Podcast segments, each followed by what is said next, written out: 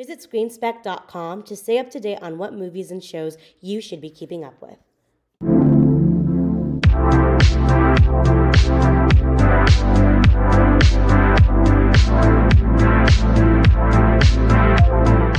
When you said Spirited Away, I went, oh my god, a Hayao Miyazaki fan. Because no one has chosen a Hayao Miyazaki movie yet, so I'm excited. I know. Well, you know, uh, thank you so much for you know having me here. First of all, and uh, well, I did.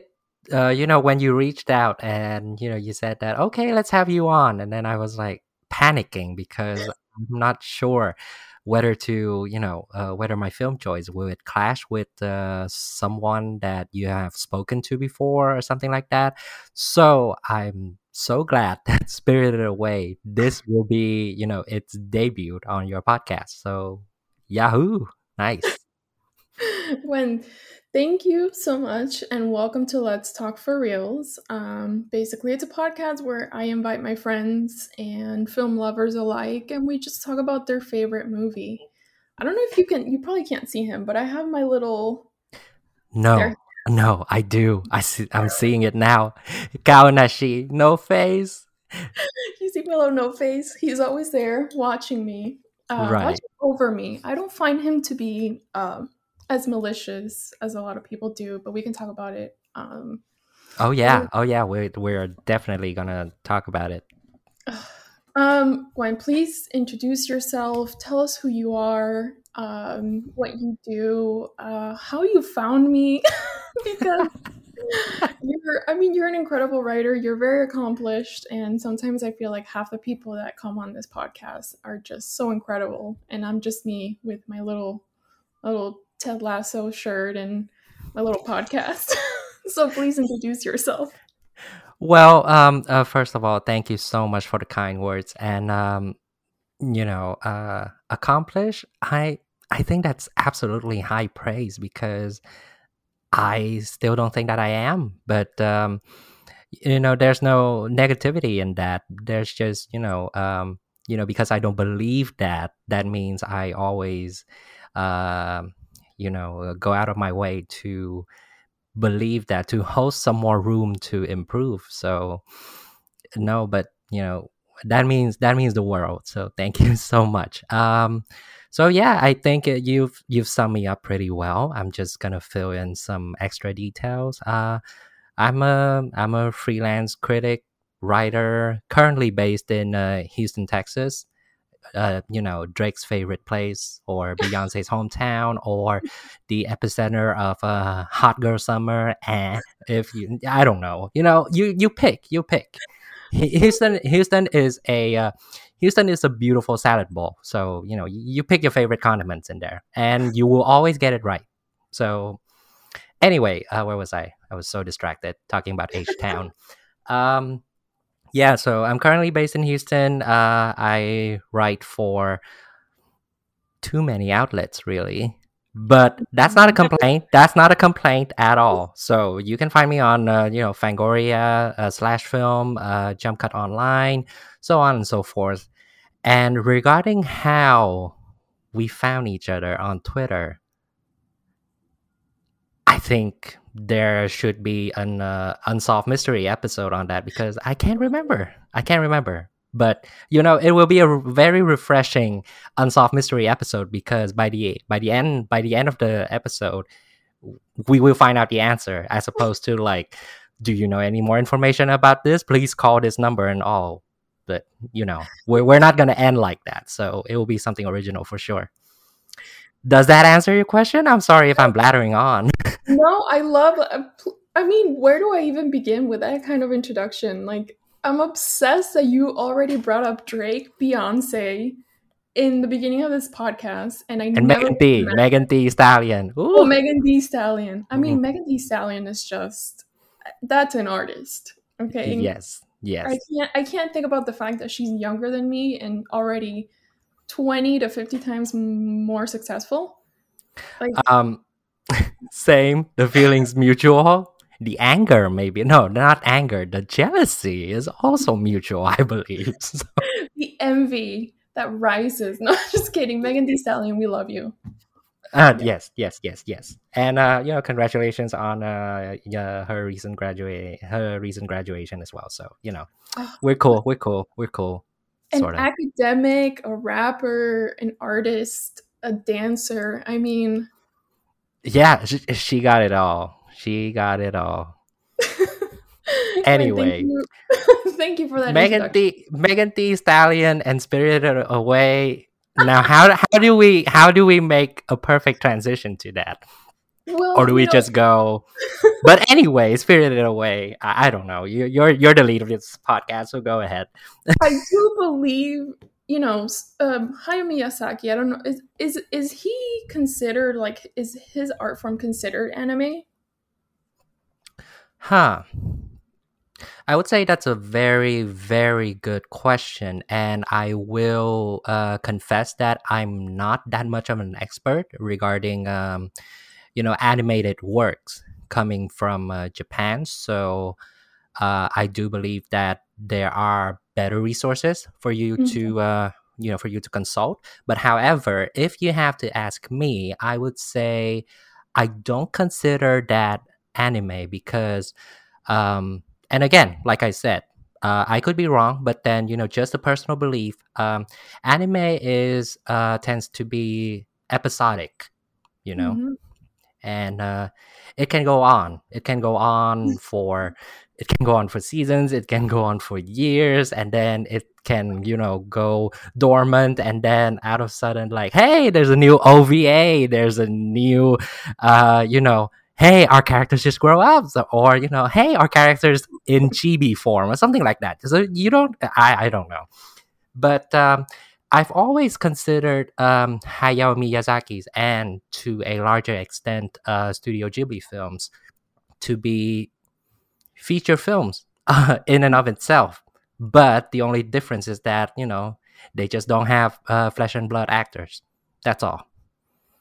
Uh, I mean, to be completely honest with you, I agree. And his feature films are, their Miyazaki's films are a world that when I inhabit it and I just put on a Miyazaki film, whether it's Howl's Moving Castle, um, Spirited Away, Totoro, or um, Ponyo, I just like, I feel so much joy, so much love, Right. They're like a warm hug, but in the most intellectual, fulfilling, emotional way ever. So I don't know. How do you feel about Miyazaki films? No, I would say that that's a perfect en- encapsulation of uh, Miyazaki's films, and um, I would also say uh, your uh, your sentiments are exactly why I believe that you know even if even if we consider you know uh, the those works Studio Ghibli works as anime, I would always find you know use the reasoning that you said word for word just to say that no, they're actually 10 leagues above that. So, um, and you know, you're you're exactly right. They they they do they do what good films do. Mhm. It's just that they transport you to another place. But again, the only difference, the only point of difference is just that it's all hand drawn as Mhm. opposed to, you know, go on set, you know, uh, consider blocking or consider uh, the actor, this actor standing over here, or, or oh, and this is and this is the this is I think is a good point. They don't have to consider the laws of physics or Mhm. any natural law at all. They just go hog wild with whatever they have on screen.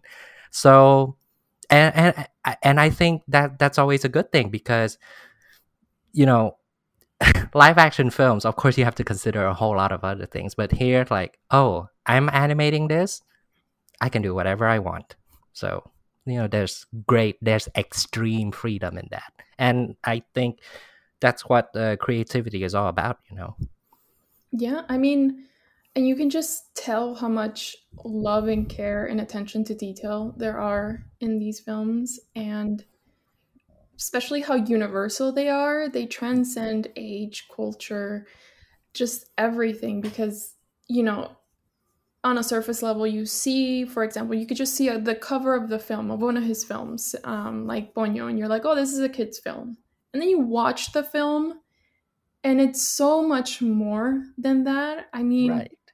It's not just like coming of age, it's how to deal with like your body changing, your parents changing with um, life and death. And I don't know, they're just beautiful works of art. I'm a huge, huge Miyazaki fan just because of how much I still connect to those movies to this day. Right. Um, which, you know, how do you feel when it comes to those type of connections? Yeah, it's um it's exactly like that for Studio Ghibli films because um you know on the uh uh, on a surface level as well there are there's uh, there's like y- you can make two clear sectors two clear distinctions about you know the kind of animated uh, features that studio ghibli produces uh, you have the um, uh, let's just uh, you know for for argument's sake let's just say it's miyazaki high fantasy mm-hmm. uh, titles and you do have slice of life uh, films that um who was it oh how could i forget his name i'm so sorry isao takahata's films like okay. grave of the fireflies or only yesterday mm-hmm. you know you, so you have you have high fantasy and you have slice of life that's on the surface however like exactly like you said when you watch you know any title from Studio Ghibli, they actually intersect, they actually interact, they actually share common themes. High fantasy, high fantasy works have grounded messages, and grounded messages are all about dreams and you know some brushstrokes of high fantasy. So it's just like you said, it's so it's so universal and it works on all levels. It's more it's more than a kids film, of course. Mm-hmm. You know, the the art style, the colors, they may appeal to kids, but then they are never for kids. Mm-hmm. And that's also, I would say, that is the best kind of magic that Spirited Away has because it's a film that grows over time. You watch it at eight years old, it means something to you. You watch it at 14, it means some other thing to you. And I recently watched it at 29 and it means totally something different to me as well.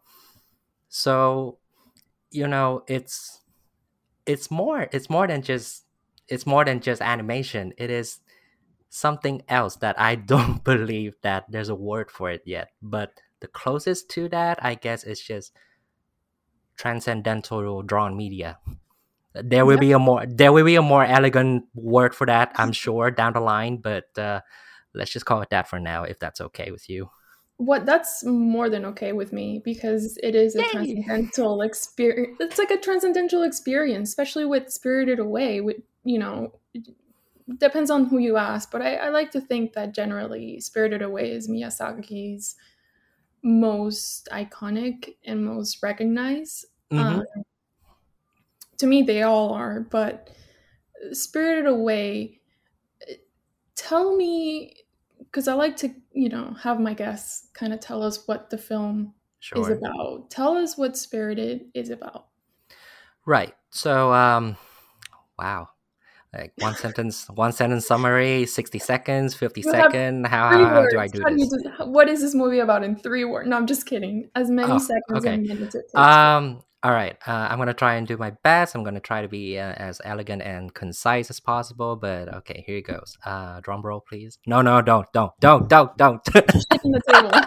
okay, so um, to me, Spirited Away is about a girl named uh, Chihiro who recently moves out of the city into a new place.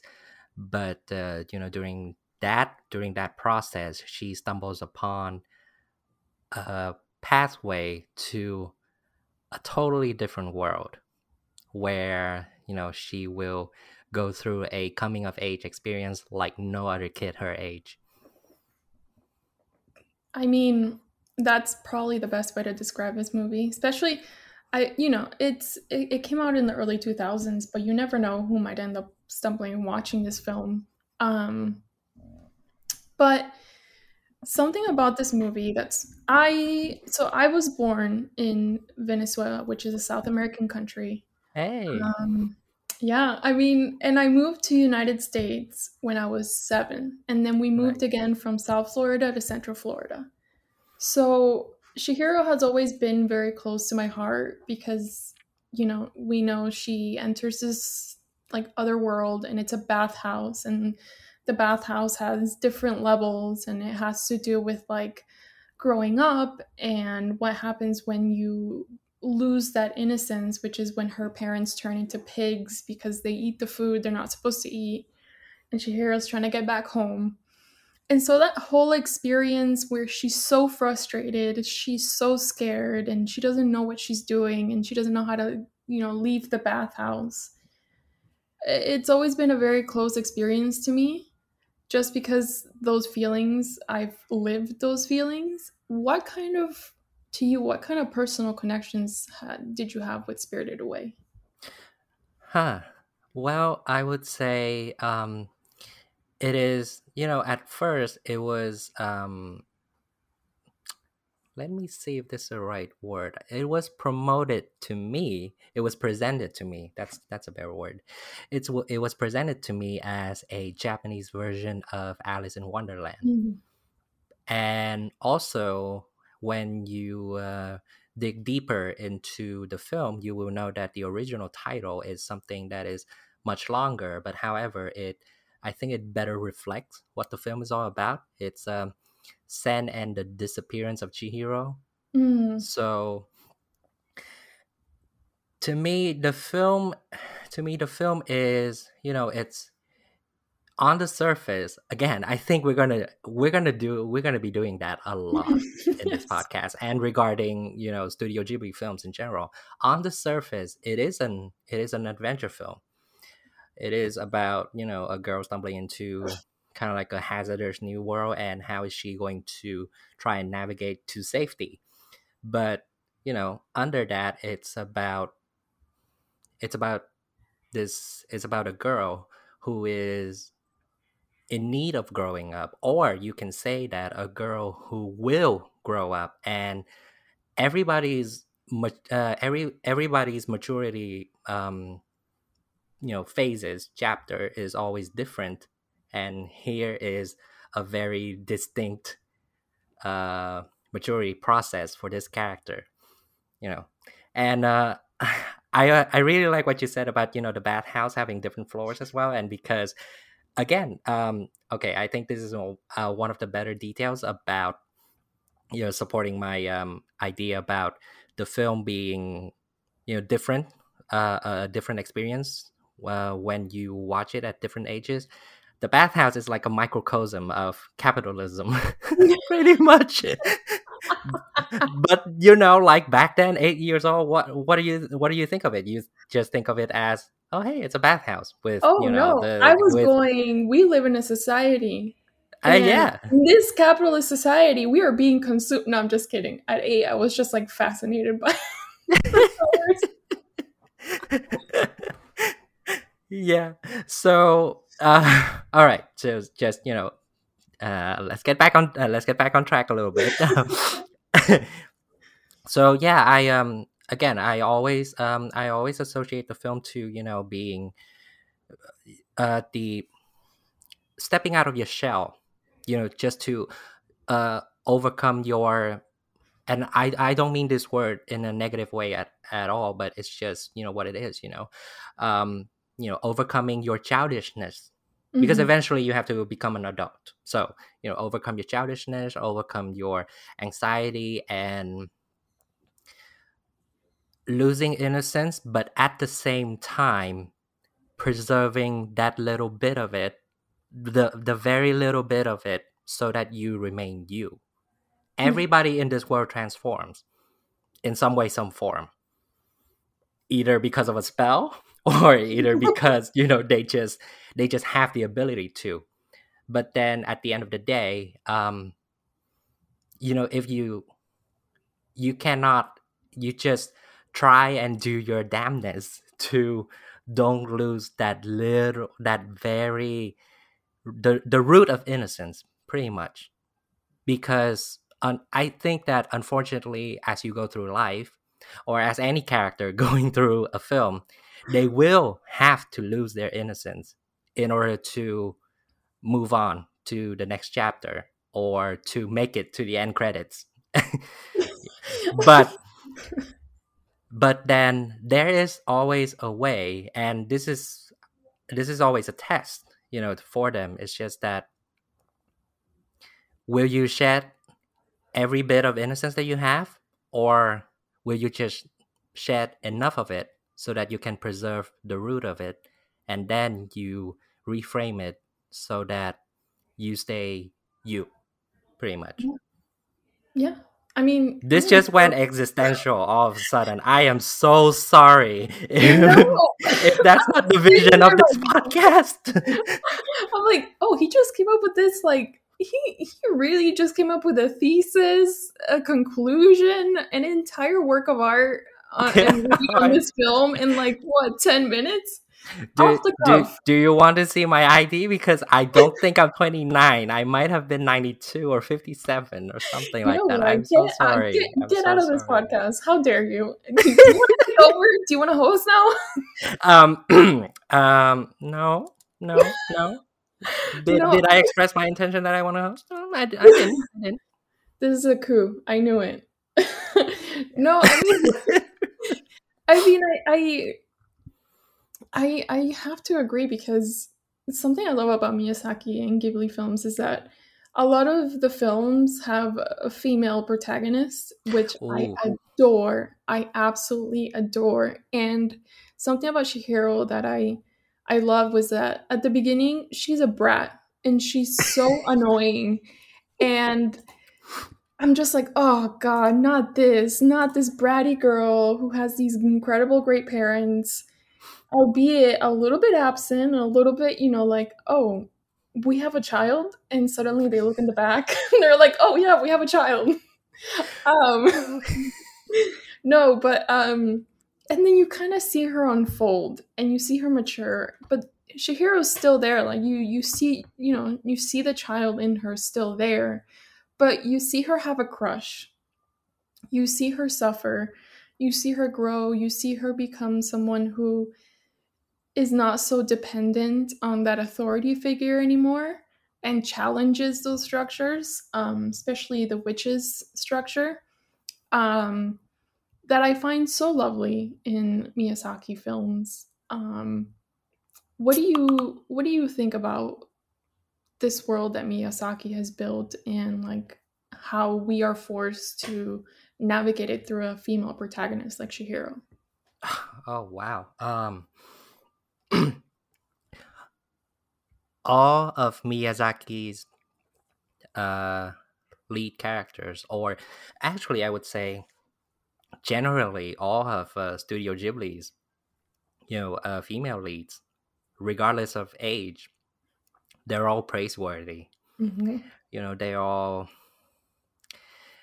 they all have this, you know, how how do I say it? They, it's it's sort of like despite their small size or despite their uh, you know and uh, their despite their smallness i would say not not size i'm sorry despite their smallness in the world mm-hmm. or um their smallness when standing next to certain like big mythical characters they they always have a nuclear reactor inside them that is much stronger than the you know the bigger figure or the bigger elements of the world that is uh, that you know that is that are all around them.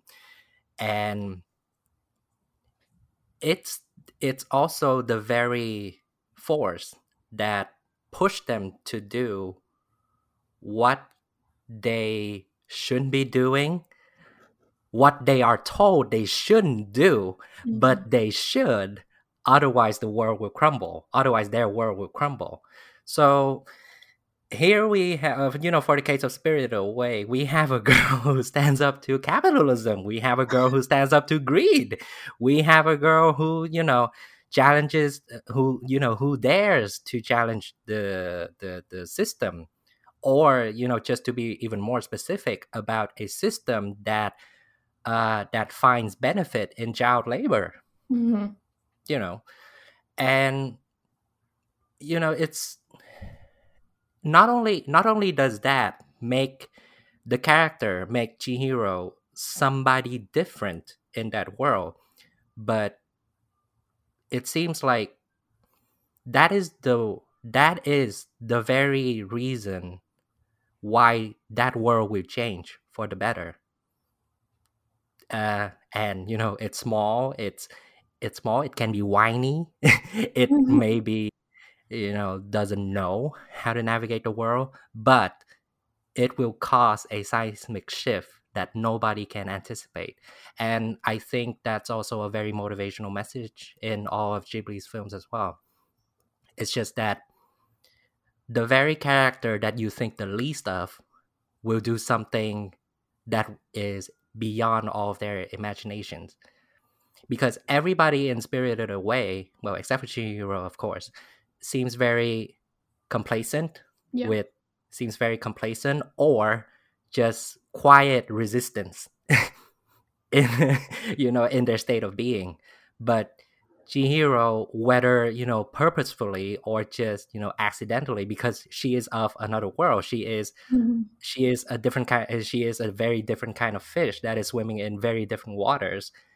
It's just because she is fresh. It's just because she doesn't know anything about this world. That is why she will she will be she will you know she will motivate herself to explore stuff. She will motivate herself to see things in a different way and doesn't change come from all of that from being able to see things at a different angle so Yeah.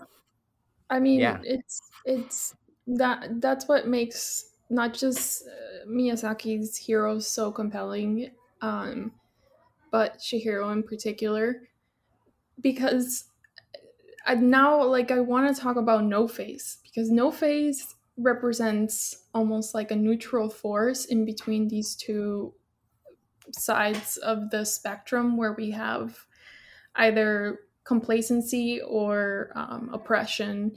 And then we have the receiver of that oppression which is chihiro and everybody else.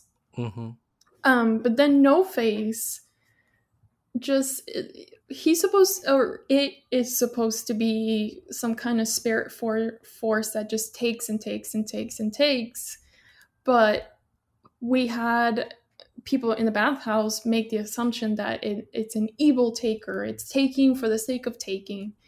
But then what you hear is no face going oh be my friend. Instead of engaging in a good natured way like chihiro does eventually with no face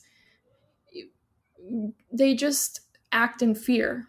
So it's like you have this idea of fear with oppression and with care. All these things are going on at the same time. What do you kind of perceive no face in terms of chihiro and all these elements that are going on in the movie?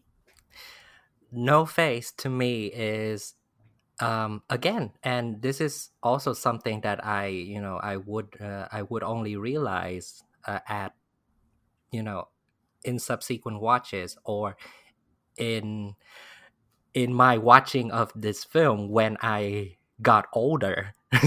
It's just that um you know no face is the only character that uh, and i think i'm going to just base this off of the english translation of the names mm-hmm. that no face is the only character whose name even after translating it is a description rather than Mhm. a proper name you know so and he and well it the spirit it is to me like an actual blank slate and i would even say even though it seems to be like you know to the people of the bathhouse uh kaonashi it's um how do you say it it's kind of like a regular presence Mhm. or you know it's been hanging around for uh, who knows how long, but obviously much longer than you know a uh, a ten year old girl. But to me, it seems like it's it's a character that's even much younger than Chihiro, much more useful than Chihiro, Mhm. because if we're talking about you know uh, the sub the the subject of innocence, No Face is the only one that absorbs everything around it and becomes whatever it is absorbing. Mm-hmm. And who does that? Kids. Mm-hmm. Because they don't know any better. And which makes it very ironic when, you know, the people of the bathhouse keep saying that, oh, it's a danger, oh, it's a risk, oh, it's very evil. But, um, guys, it le- it's learning that from y'all. It's learning that from you. The call is coming from inside the house, Exactly. So from the bathhouse. yes. so it's uh so you know it's just um it's a very it's a very fascinating character and you know it speaks to a lot to Miyazaki's attention to a absolutely admirable attention to detail regarding uh, No Face because No Face doesn't speak, No Face has no expression, but you know what it's going through. But then you kn- you can kind of like get a hold on what it's feeling at the time. So strictly through movements. So it's such a such a fascinating character and I would say you know it's um only because it doesn't fit the uh, conventional uh, definition of kind of like a lead character uh, but otherwise i think no face is would you know in some ways spirited away's lead character or just because it has so many fascinating layers to dive into and that we can dive into but we'll never get a confirmation because it works the way the way that the character works is exactly like how it like how it is in the film it just absorbs everything and it will become anything that you know you theorize about it so it's it's so interesting like that it's it's kind of like uh, what do you call it um that clay that clay thing when you mo- is it uh, called a putty A putty, yeah, yeah, Yeah, like so- putty. Yeah. But it eats a lot though. This putty eats a lot. So, you know, uh, but other than that, it. but other than that, same principle, same physics. I love No Face. I mean, No Face breaks my heart, which, like you said, it's a testament to Miyazaki's attention to detail because there is no dialogue with this particular character. It's a spirit. It's it's like it's a blank slate, and like it seems like an enigma that is also very childlike and very vacant in some ways, but also filled with so much emotion because when it's eating and it keeps eating, you can mm-hmm. feel its frustration and its anger. And it's like, I want to see Chihiro, and like Chihiro comes and like just cuts it immediately. Right. Oh, and you feel that it's palpable and it's not saying anything, but it's you know it's its action, mm-hmm. like a And- toddler. You know, and now that and now that you mention it, it's um it's actually looking to Chihiro as its mentor. Yes. And isn't that, you know, one of the finest proof that, you know, oh, look, Chihiro, our girl, she grown. She she has grown. She has become an adult because there's a baby, you know, asking her for advice. Pretty aggro baby, but hey, all babies are. So At the end of the day, aren't we adults still babies? At what point do we stop being babies? Ha. at the very point where we are asked to shed our innocence, but again, you know, being an adult is choosing to shed how much. Yes, agreed. I mean, I just think of, I just think of because I have I have three nieces and a ne- and a nephew, and I just think how goddamn smart they are. Not just for their age, like just children are very susceptible and they're very smart and they're deceptively, uh, just wickedly intelligent. And I that's why I love Spirited Away so much, is because Chihiro all she needed was a different environment to kind of let that maturity just nur- nurture itself. That it's it's so funny to see No Face see her as a mentor and as like someone he you know it listens to it at the end of the film, and then it's Chihiro who who you know gets herself out of trouble you know? Hmm she does get help but it's only her willingness to learn and ask for that help and mature and stop being that brat that we see at the beginning of the film. Hmm You know, and uh, you know, considering with the you know the the um, the ways of the uh, current world, you know, the Mhm. the way that the current uh, the world is currently going, it's um oh, and again, this is just I guess this is just another proof that you know the film grows up with you. It's you know in the beginning, you know, for a very well for quite a sizable stretch of the film, we see that um, you know Chihiro she she needs she she is very needy Mhm. not not a fault. This girl is lost in a world that she doesn't know about so obviously you need help. Uh, i need i need assistance from uh, haku. I need assistance from you know uh oh for for the life of me i can't remember the name of the boiler guy. He's oh yeah. And then the woman that um kind of basically lin. becomes mother figure yeah. Yeah it's uh some translations have her as rin though so it's either rin or lin you know which whichever works but Kamaji, I think that was the boiler guy's name, but I don't know if it's wrong. You can edit it out. But no it's staying it's staying the whole no I'm just kidding but again, you know, she's uh, she's very she's very needy. She's always in need of um, help or request, and sh- she sometimes is forced to say yes to things that she shouldn't say, but then there's no other choice for her. Mhm. And what I'm trying to go with this is that you know at the end when uh, you know No Face has become monstrous and you know it's just decides that it wants to it wants to see her and she keeps saying no and then it's just things that um okay maybe she just needs more gold but she keeps refusing Mhm. and you know the you know with the current way of the world and especially with you know with the state of reality that we are living as well um it seems to be very hard to say no to certain things even though it will drain you even though it will exhaust you but then sometimes you have to begrudgingly well not sometimes most of the time you are expected even to begrudgingly say yes in order to move forward. But then you should not. If you don't feel safe about it if you don't feel secure about anything say no. There's a whole lot of power in saying no. And growing up actually is to know which one to say yes which one to say no.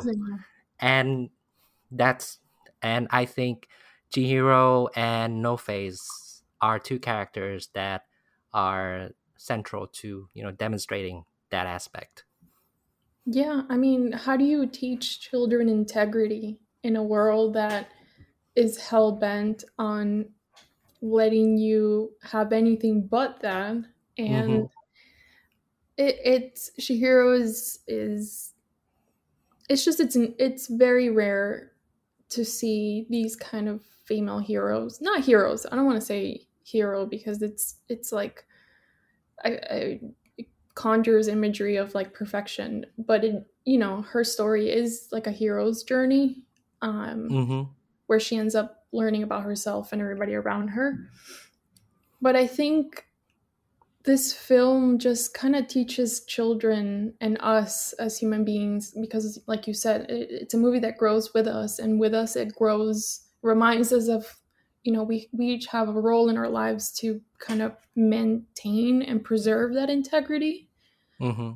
um which kind of kind of leads me to what else has this film taught you over the years as you've rewatched it in different facet, facets of your life Um, I would say uh, its definition of, or you know, its understanding, and that's more appropriate. I think its understanding of what love means, because at maybe let's just say between ages eight and twelve, what Spirited Away teaches me about love is that oh, hey, if your potential suitor is a boy dragon, hell yeah, I'm gonna fall in love with that guy.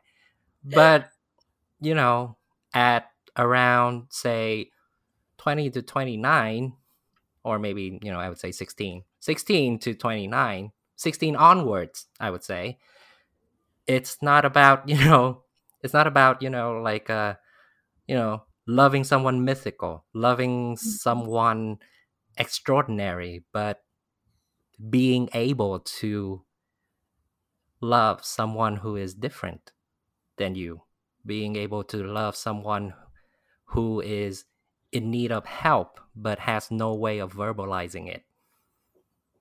It's uh so love is not well to the film I would say what it's trying to say is that you know love is rarely about physical affection Mhm. but empathy and that is that's the root of love but then a lot of people just you know think uh, love is a conquest but you know love is a love is a learned experience i would say.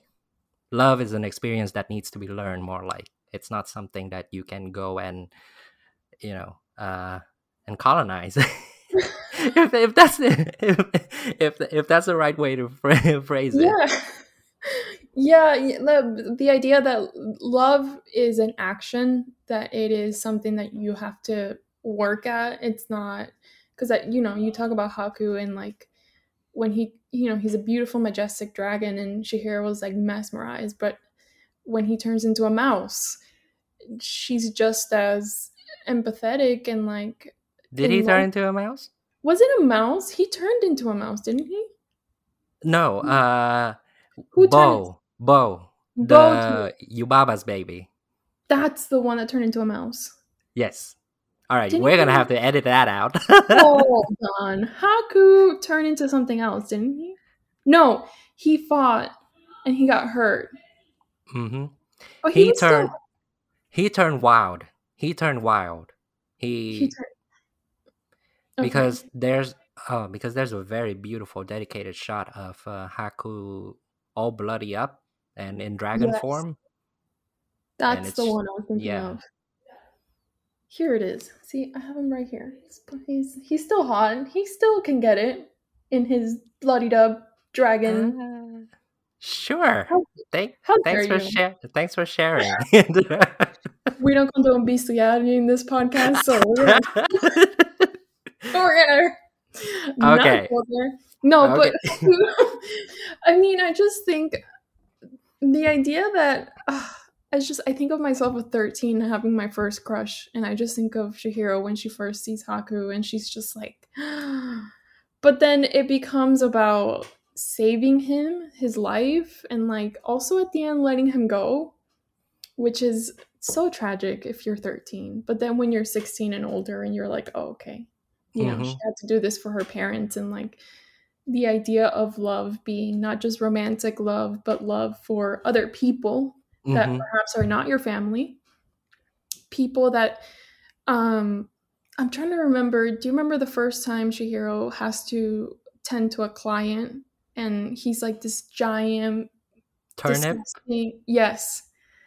And then nobody wants to take care of turnip and Chihiro's like, you know what? Fine, I'll do it. And she, you know, she dedicates herself to the cause. And it's like, it's those type of actions. It's like sacrificing yourself for others. And sometimes it's cleaning up someone who's very dirty. And exactly like that you know like the river god that nobody wants to touch but then you know if you don't take care of that person how can that person become the you know mm, be returned to the godly form that they've always had on them.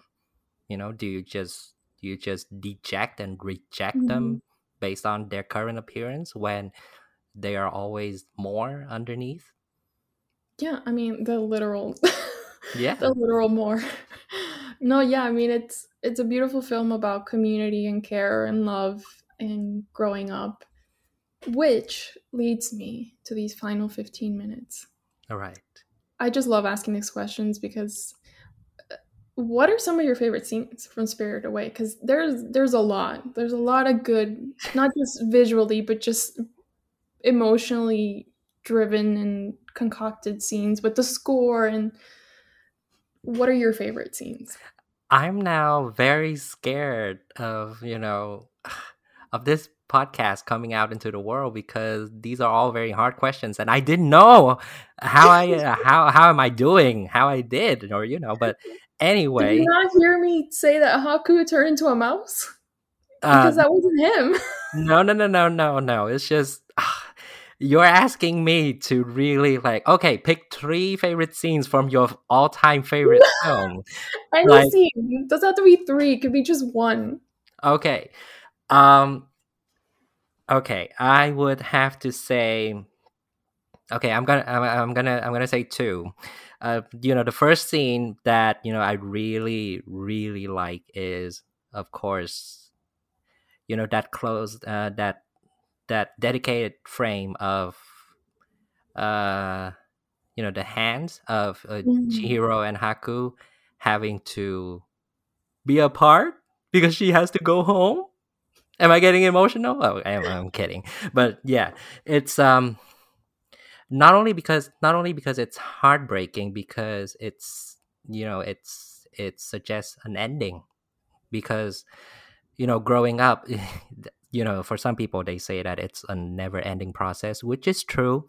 But then at the same time, I'm also of the school of belief that, you know, growing up has its own phases, and there are certain phases that you have to close in order you to move on. And, you know, that dedicated shot of the hands departing, mm-hmm. that is a that is closure.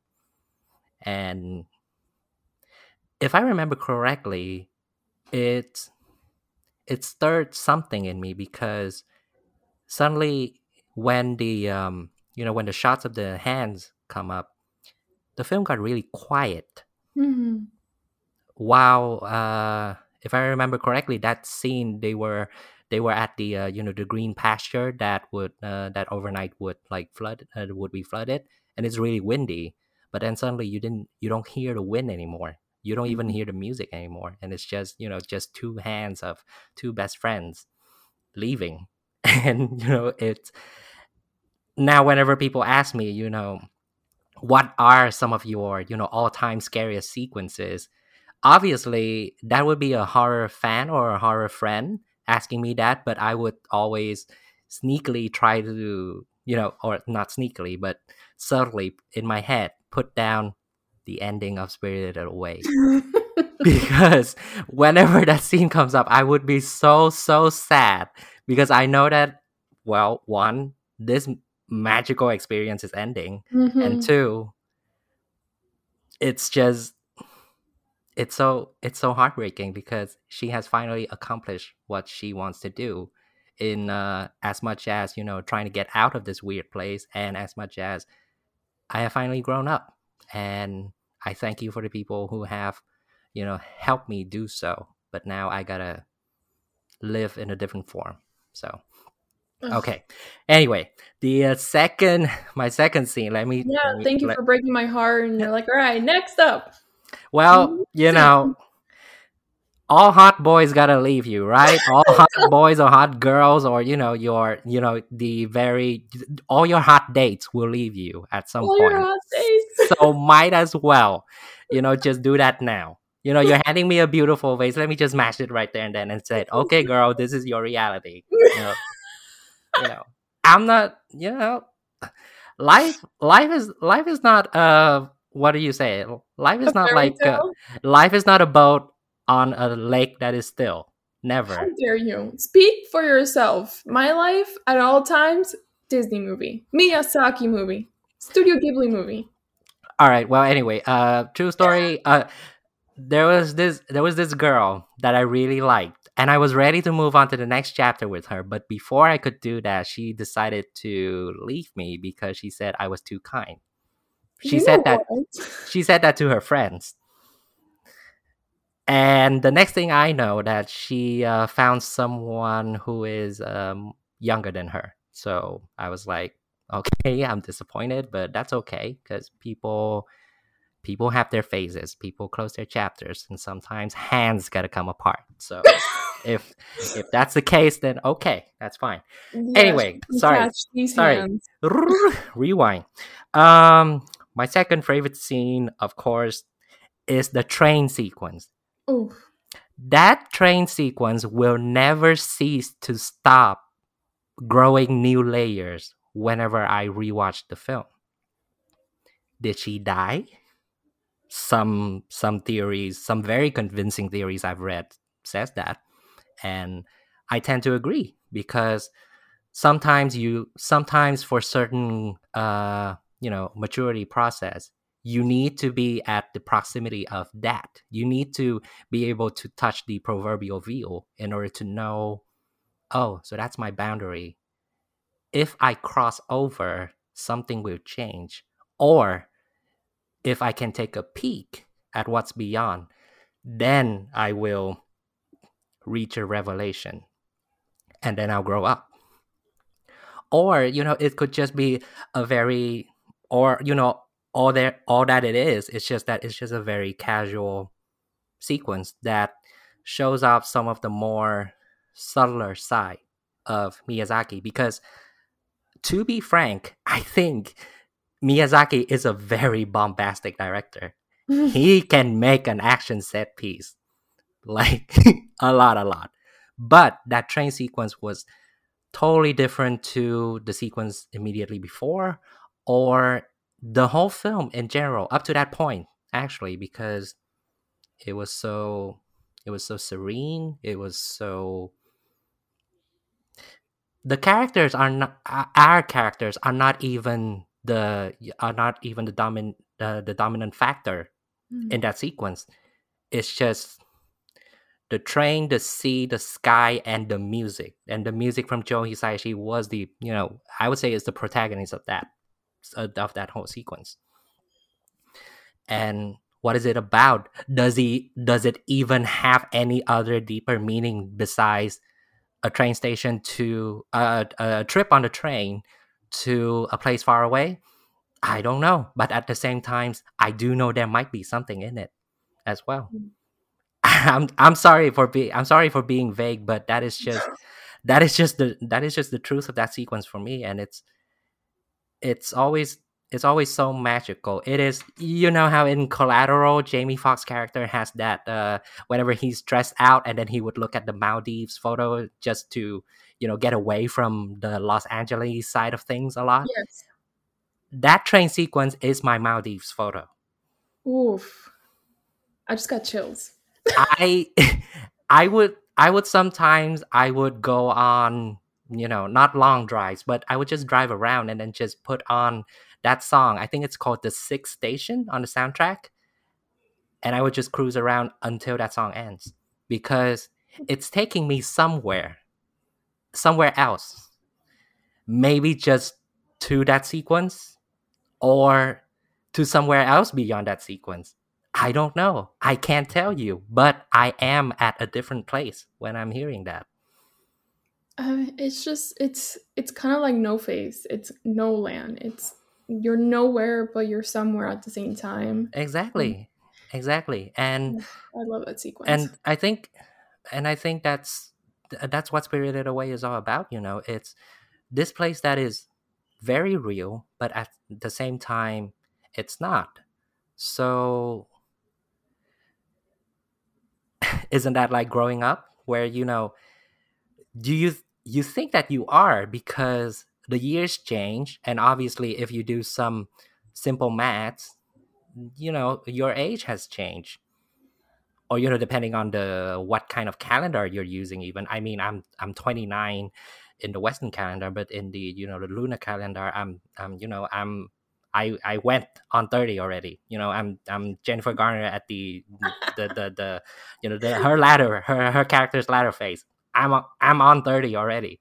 So that's that's what it is because sometimes you believe that you've grown up but then then the world just says that uh babe you ain't you haven't so what is it How, do you how do you define it? So Spirited Away, it's just kind of like a very specific uh, and a very artistic way of articulating maturity. And i think that it's just doing a it, it it's just a fantabulous job of that. And obviously we have one of the best ending shots of it uh, as well. It's just Chihiro walks out of the tunnel and then you know she looks back and then we are here doubting did all of that happen why did this sequence is exactly the, why is she exiting the tunnel in exactly the same manner as she entered it but right at the moment when we doubt that, oh, you know, nothing happened. She just had a very long dream. And then you saw the and then you saw the hairband. Mm. And then you know, girl, you grown up. You did. you did. You did travel to the different place. You grew. And you grew, but then she grew, but she looks the same. There's that there's that limbo, uh, you know, balancing act between the real and the unreal. And again, I think that's what maturity is all about. And I think that's what living is all about, really. It's just balancing between the real and unreal. Your two feet, your 10 toes are down on the earth, but then it doesn't hurt to dream. It doesn't hurt to go to a different place because, you know, it doesn't hurt to ask questions. It doesn't hurt to be curious. Oh god, this just went really existential again. I'm no, so sorry. I mean, I'm slipping. I'm slipping. this is the whole point, and we're gonna end it on that note. You know. Oh, I'm so sorry, but Live, no, living is dreaming, and dreams are part of our maturity and part of our process. And when like final parting thoughts, because what you just said was incredibly powerful and i do think that that sequence invokes those kind of feelings especially the way the film ends which is incredibly vague the way it ends no one can tell us i think that it has a concrete ending of like oh yeah she for sure dreamed this or she for sure went through this or she's dead or she's alive forget the lost ending spirited away that's the most controversial ending that's what we should be debating. Will will we be calling? Uh, will someone you know between one of us? Will one of us be calling Damon Lindelof afterwards? Just you know, like, sir, sorry, but your last ending got nothing on this.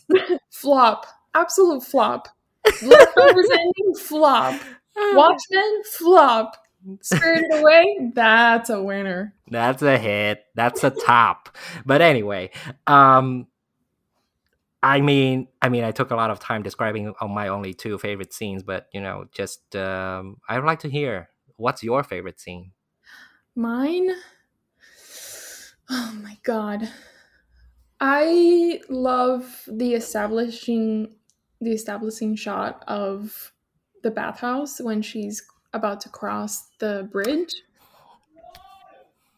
It's a great, great scene. I mean, just stylistically, talking about how this film is all hand drawn. Uh, it's a feat in artistry, and it's also like we've all had that moment when we're kids where we realize, oh shit, we're not kids anymore. Right. We all have that moment where we can feel the earth drop, and it's both it's it's magnificent, but it's also fucking scary. Um, and Chihiro's just looking up and looking at this bridge and looking at this beautiful bathhouse, but also feeling incredibly scared. That's my favorite scene. Mm.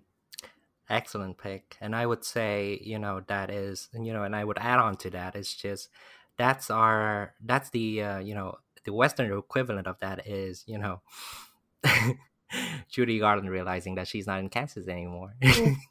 Judy Garland's character in Oz realizing. Oh, um, Dorothy was it? Uh yes, I believe her name's Dorothy. Okay, yeah. So she's not that. That is. Oh, I'm not in Kansas anymore. Moment. So mm-hmm. there we go. Nguyên, thank you so much for joining me today to talk about probably one of my favorite films. It is on my top 10 for sure. Hayao Miyazaki's Spirited Away. So thank you so much for joining us. No, um, I would have to say I'm the one who should be, you know, thanking you for you know bringing me on because obviously one hour is not enough, but no. but hey, but hey, if that's the if that's a limit, if if where hands have to part, if that's where uh you know books have to be closed, then you know might as well so be it. And you know part of Spirited Away is also about you know acceptance. So here I go. I'm accepting my ending. I'm not gonna have a magical uh, hairband to remind me of this experience. But what I will have instead is maybe when this episode goes live, which reminds me, um, I'm very looking forward to that moment. Thank you so much. And thank you to everyone that listens to this podcast every Thursday. I really appreciate it, even if it's just my mom who listens every week. Um, I like to think that it's just a way of bringing us together. Films, you know, we need to get back to the basics where our experiences with films is truly what, you know, I like to think that Nguyên and I, it's why we do what we do. And his beautiful existential rendition will be coming to you very soon. I'm just kidding. Um, when this episode goes up, um, I just want to say, Nguyên, it's been a pleasure having you. Um, and thank you, everyone, again. I will see you next Thursday on Let's Talk for Reels. Oh, and I can't forget, please check out ScreenSpeck. Um, this podcast has been, is, and will continue to be sponsored and produced by ScreenSpeck. So follow us. And when, where can they find you? Um, so before I say where I am, I would have to say, keep it up, ScreenSpeck. You have quickly becoming no you are you are you are quickly becoming one of my you know one of my more one of my more favorite outlets out there. So you know keep keep at it folks. Uh yeah make sure you drop the screen uh, spec a follow. And you should also do the same for me on twitter at nle318 and um well if you're if you're on um you know zuckerberg's site whatever that is um I'm on there as win.lay.334. Yep, it's very sad. I do memorize my the link, the exact link, the exact URL to my profile up there, but you know what? I think it's just a good detail. All right. Yeah, and um I yeah, and I write for a whole lot of um, outlets as I've mentioned in the uh, beginning. So you know, just I guess follow my socials is the best one because I I move around a lot. So that just means he's incredibly on demand and getting published everywhere. So make sure to follow. Um, and thank you again. And I will see you guys next Thursday. Um, I don't know the lineup, like I said, because I've yet to make a concrete schedule. But thank you so much.